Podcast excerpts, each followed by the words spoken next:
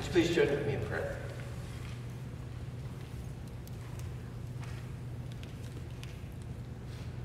Father, uh, even now we wait on you. You are the God who promises to speak to us and not just to inform us, but to, to transform us. So we ask for that now, that as we, as we seek before your face to listen to you speak to us, that you would change us, that you would renew us, that you would draw us to yourself. We pray this in Jesus' name. Amen. So, what do we do when the faith that we have, when our Christian faith does not seem to be working? That's not how it always feels, of course.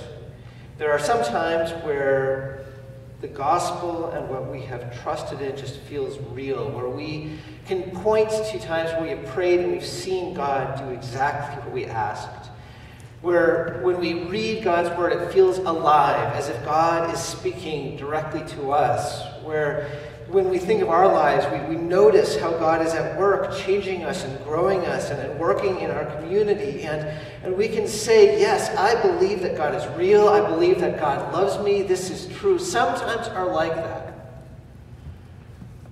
But other times, if we have walked with Christ, seeking to trust in Him for a longer period of time, we realize that's not always how it is. Sometimes it feels very different. Sometimes it can really feel like God is completely absent. Sometimes we find ourselves kind of in a place of stuckness. Like maybe we had expected God to give us kind of a certain family situation, married, kids, things going well, and we find ourselves in something very different. Or, or we find ourselves in work giving lots and lots of time and energy to something that at times feels inconsequential. Or, or we find ourselves having had something happen to us that we're just reeling from. And the thing that makes these things so hard is that in each of them we have prayed, we have asked for God to help, we've asked for God to do something, and He hasn't done it. And as a result, it just feels kind of empty. Like when we hear God's word, it feels disconnected as it speaks about hope and love, and we just feel removed from it. Sometimes it really feels like this faith that we have that we have given ourselves to, that the hope that we have given ourselves to just isn't working. And what do we do in moments like that? What's striking to me is in Scripture, we see very clearly that God understands that in this broken world, trusting in Him at times can be agonizing. And I say that because we see this multiple times in Scripture, including the passage that we just read this morning. We didn't read all of it, it's longer than we had time for, but, but what we do have, even in the verse that we read, is, is a picture of someone in pain. It's a, it's a psalm written by a man by the name of Ethan the Ezrahite, and we know nothing about him except for what he describes in this psalm. And, and that is enough for us to understand why he has every reason to be bewildered and even in agony. To begin with, one of the things that is most noticeable about Ethan is that he is a man who has given his life to the hope of God's promises. This is how it begins uh, perhaps we notice if you don't have your bulletin open, I invite you to look at the passage at the very beginning. How does it begin? I will sing of the steadfast love of the Lord. We've talked about that before in this church. That word steadfast love is the word hesed. It means ironclad, committed love. It's the kind of love that, that a faithful spouse will show to his or her husband or wife who is going through some great sickness, sticking by them. It's it's the kind of love that a mother shows to her child where no matter what her child does, she will love him. It is ironclad. And, and he says, God, that is what you are. You are a God of steadfast love. And what's more, he focuses on this other trait. With my mouth, I will make known your faithfulness. Does anyone remember uh, Horton the elephant from Dr. Seuss, where Mayzie the bird tells him, and he promises he will, to sit on the egg while, unbeknownst to him, she just goes away on vacation, like Palm Desert or somewhere like that. And he's sitting on this egg forever, it seems like, whether it's winter and there's terrible weather or whether people are mocking him or whether he's even captured, he keeps staying at the egg. And what does he say? He says, I meant what I said, and I said what I meant. An elephant's faithful 100%. What I say I do, I will do. That's faithfulness. And the psalmist says, God, you have shown that that's you. That whatever you say, no matter how hard or how difficult to believe it is, when you say it, you will do it because you are faithful. You are a God of steadfast love. You are a God of faithfulness. When you have these two truths, they can utterly transform you. They, they can become the bedrock of your life that God's love will never change and his promises will always hold true. And that is the bedrock for Ethan. He, he says he sings of it. He sings of the steadfast love of God because it is so emotionally important to him. It says he will recount of his faithfulness to one generation after another. You can just imagine him talking to his children and speaking to his children of of you need to know that God does what he says. And then when his grandchildren are born, it's important to him to make sure they understand that God does what he says. This is everything for Ethan. And there's one, there's one promise in particular that he just comes back to that seems, seeks to in some ways define him.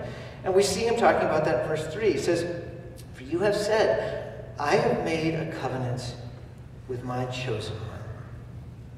I have sworn to David my servants. I will establish your offspring forever and build your throne for all generations. If you've been with us the last couple of weeks, you know what he's talking about. Remember 2 Samuel 7, where, where God says to David, I'm going to build you a dynasty. Your descendants will bring about a kingdom where the enemies will be no more. They will rest. Your, your descendants will bring about, your descendant, the Messiah, will bring about an intimate relationship between me and you and your people. It will be permanent and it will be glorious. And, and Ethan, that is for him everything. He lives by this promise that one day all will be made right when the Messiah comes. It is what defines him. He, he, he organizes his life on it. Even if other people don't treat it uh, seriously, he does. Because he knows that what God says he will do, he does. It is everything for him. And it is exactly this that makes him in so much pain. Because that's the reality, right? When, when we hope, when we hope in something, we, we make ourselves vulnerable. I mean, wouldn't, in some ways, it be easy if Christianity promised less? Easier, at least, for us to believe. Just imagine for a moment that the promises of, of Scripture were that life, if you follow Jesus, will be a little easier. You'll have some sense of transcendence, some, some help maybe as you're trying to figure out how to live well, some moderately supportive community, it'll be a little easier. And, and God, you know, is generally on your side. He, he wants to help you when He can, and He won't always. I mean, wouldn't it actually be easier to believe that? Wouldn't it be easier to navigate that when life is hard, to just go, okay, that's how it's supposed to be. I mean, God hasn't said that He's always going to be with me, just some of the time. This isn't supposed to be better, and it's just some of the time. I can understand this. That would be, in some ways, easier, wouldn't it be? And it would have been e- easier for Ethan if that's what he believed, but that's not what he believes. And that's not what the Christian gospel proclaims. The Christian gospel doesn't just say life will be a little bit easier. The Christian gospel says, in Christ, your old life is over, and you have begun a new life that ends in eternal joy. The Christian gospel speaks of not just a moderately supportive community, but of the Holy Spirit at work, transforming people. And not just of a God who's kind of somewhat detached but mildly for you, but one who is passionately committed to you. And, and that's, that's what Ethan holds on to. And that's what also makes Ethan so so confused? Because everything that he's banked on, all his confidence that he's leaned on in the reality of God and his faithfulness and his promise and David, everything seems to have fallen apart. So we see after he speaks throughout 30 to 37 of just these promises to David of how his offspring in verse 36 shall endure forever, his throne as long as the sun, like the moon, it shall be established forever, a faithful witness in the skies. But now, he says, but now you've cast off and rejected. You are full of wrath against your anointed. You could just easily translate that against your Messiah. You are full of wrath against your Messiah. You have renounced the covenant with your servant. You have defiled his crown in the dust. See, 589 BC, uh, Nebuchadnezzar, the, the general of the Babylonian army, brings his army and surrounds the city of Jerusalem, completely around it. No one can get in, no one can get, can get out. And for a year plus, more than a year, he is just there, besieging the city. And there's some in the city who are saying, Don't worry, things will be fine, it will be all right. But they're getting more and more hungry, they're getting more and more hungry, they are starving, they're starting to eat leather, they're starting to eat dirt. They have no sustenance. And then Nebuchadnezzar breaks down the walls and he torches the whole city. He pulls apart the temple brick by brick so that it's in ruins. And then he takes the son of David, the king, and before blinding him, the very last thing that the king sees is all of his children being killed. And from that moment on, there has never been since a king in Israel ruling over the political nation of Israel. And Ethan has seen this. I mean, that's what he is grieving over when he says, You have breached all his walls. You have laid his strongholds in ruins. Skipping down to 44, you have made his splendor to cease and have cast his throne to the ground. I mean, just try to imagine what it must have been like for him. Day in, day out, he was holding on to this reality, even as other people doubted. God is faithful. God will do what He says day in, day out. He was waiting on God, allowing it to define his life, and then, and then it all comes to an end. And the Davidic king is destroyed, and the city is destroyed. And everything that he was sure of seems to have been obliterated.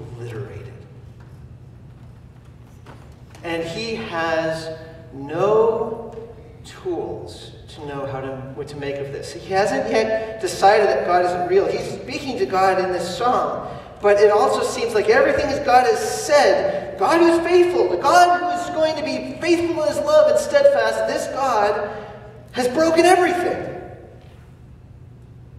What do you do with that?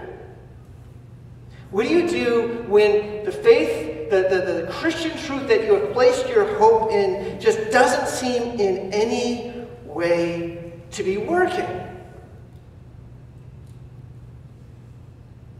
Now, I should point out that this is not the only place we see this in Scripture. In fact, the more you study Scripture, the more you realize that we see this happening again and again.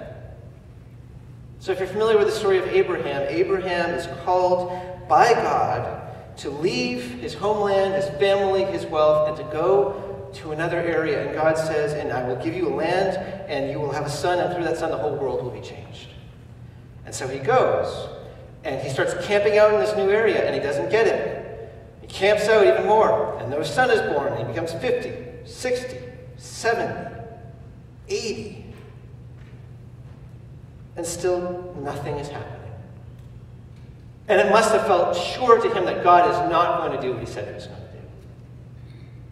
Fast forward a few more generations, God's people who are, who are facing famine are able to escape famine and into Egypt, and they find safety there. But some time later, Pharaoh realizes, hey, free labor, and enslaves the people of Israel. And for decades after decades, they are under this tyrant as slaves. And they are crying out to God, God, where are you? Would you please rescue us from this? And nothing happens, and it seems like God has forgotten them. Or we think of not just Ethan, but for hundreds of years, God's people waiting, waiting for a king that seems like he is never going to come. If we really look at Scripture honestly, what, what we actually, I think, come to discover is that this is actually what normal Christian life or normal life of the people of God is like. It is to be in a situation where what they are trusting in as God's promises and what they are experiencing seem to be utterly irreconcilable. There is this unbridgeable chasm between what they expect and what's actually happening. What do you do with that?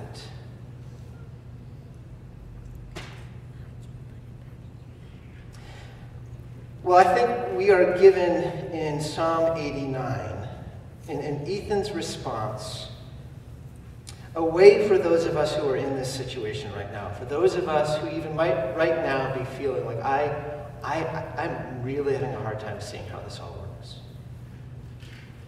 And what Ethan shows us, I think what we see here with Ethan is two choices, two ways forward of wisdom that are meant for us to join with him when we find ourselves in moments like this. And the first one is that Ethan chooses to stay confused.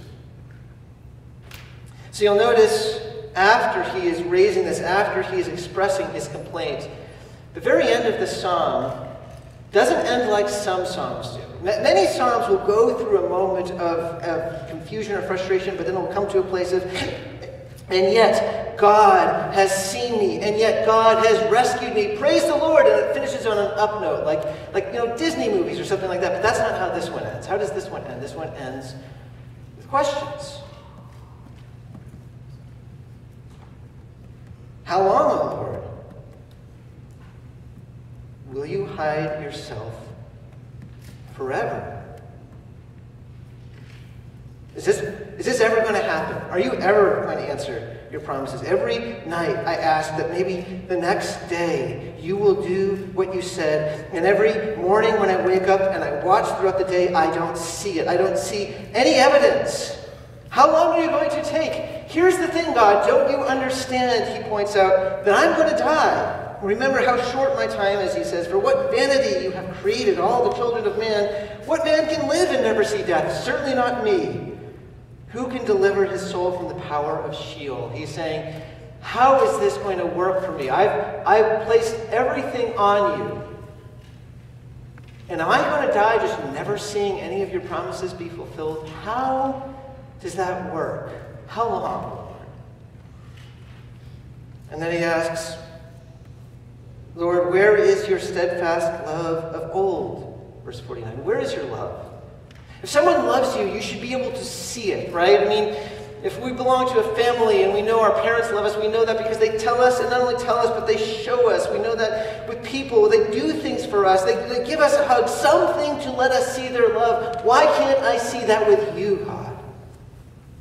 Everywhere I look, I see only suffering. I see only despair. Where? Where is your steadfast love? He asks. He, he's, he's in confusion, asking questions, and he doesn't move from there. That's, that's where it ends. It ends in confusion. I think that's actually significant for us to recognize because I think we tend to think that Christians are supposed to be people without questions. I mean, we have, we have this book. God has revealed so much in the Bible. And we, we believe that God has shown himself in Jesus. He had given us knowledge, and because we know that, we assume that therefore we shouldn't have any questions left. That any question we should be able to answer. And so if we're confused, that's probably a problem with us. And so, what do we do? I think sometimes when we find ourselves with this tension where we don't understand, we just, honestly, we just kind of squint at it and pretend it's not quite there.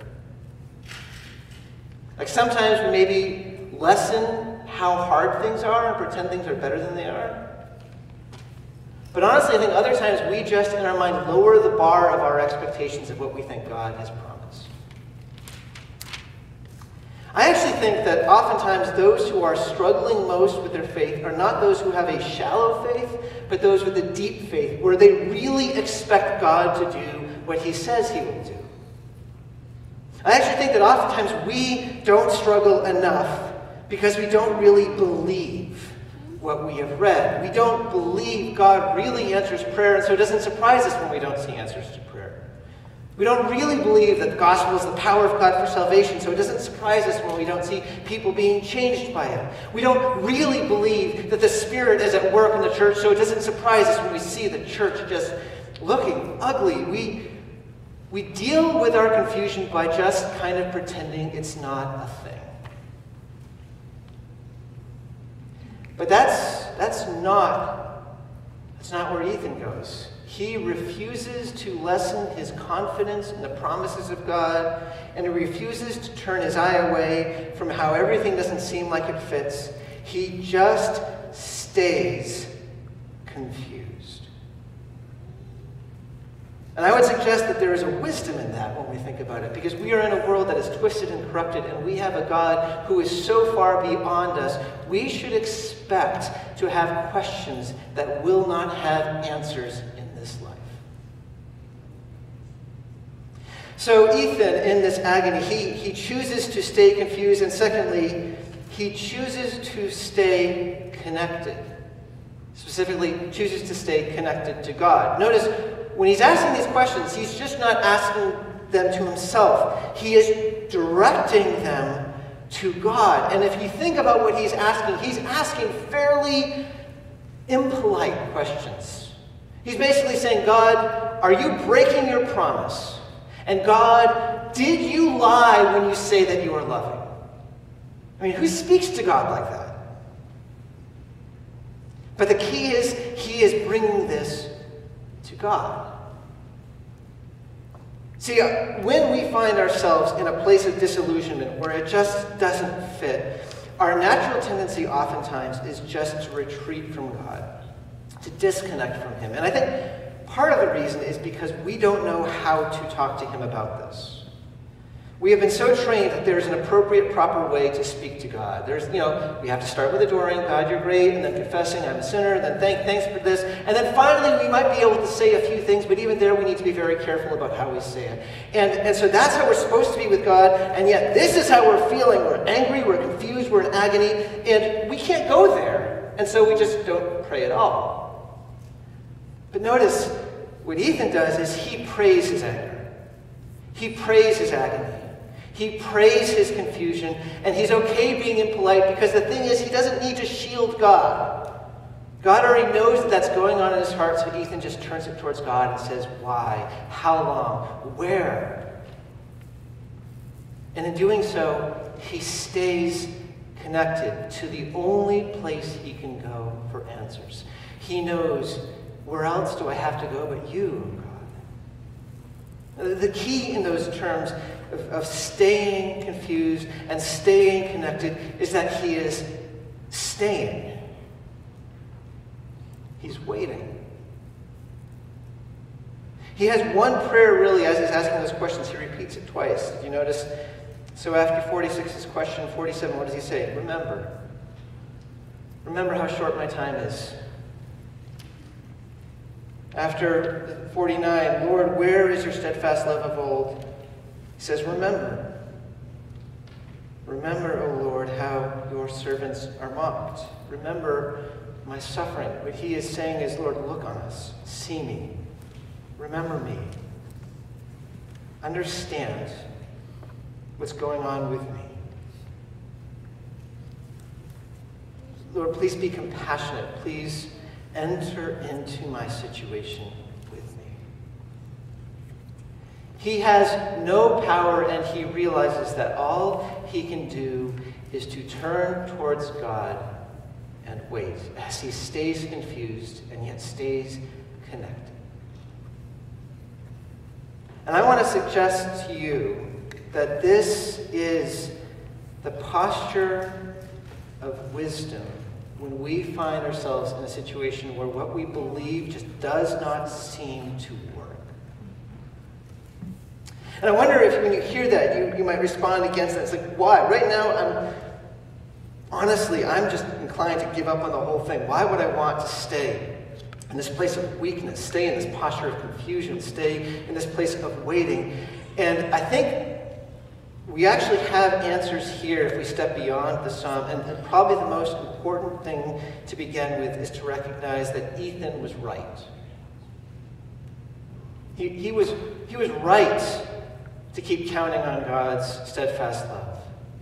He was right to keep waiting on God even though nothing made sense. Because centuries later, the very thing that God promised he does he, he gives a king, a Messiah, who will conquer all enemies, a king who will bring about a new relationship with God, a king who will do way more than any promise could have contained. It happens. And what's more, Galatians tells us that at the fullness of time, God gave his son.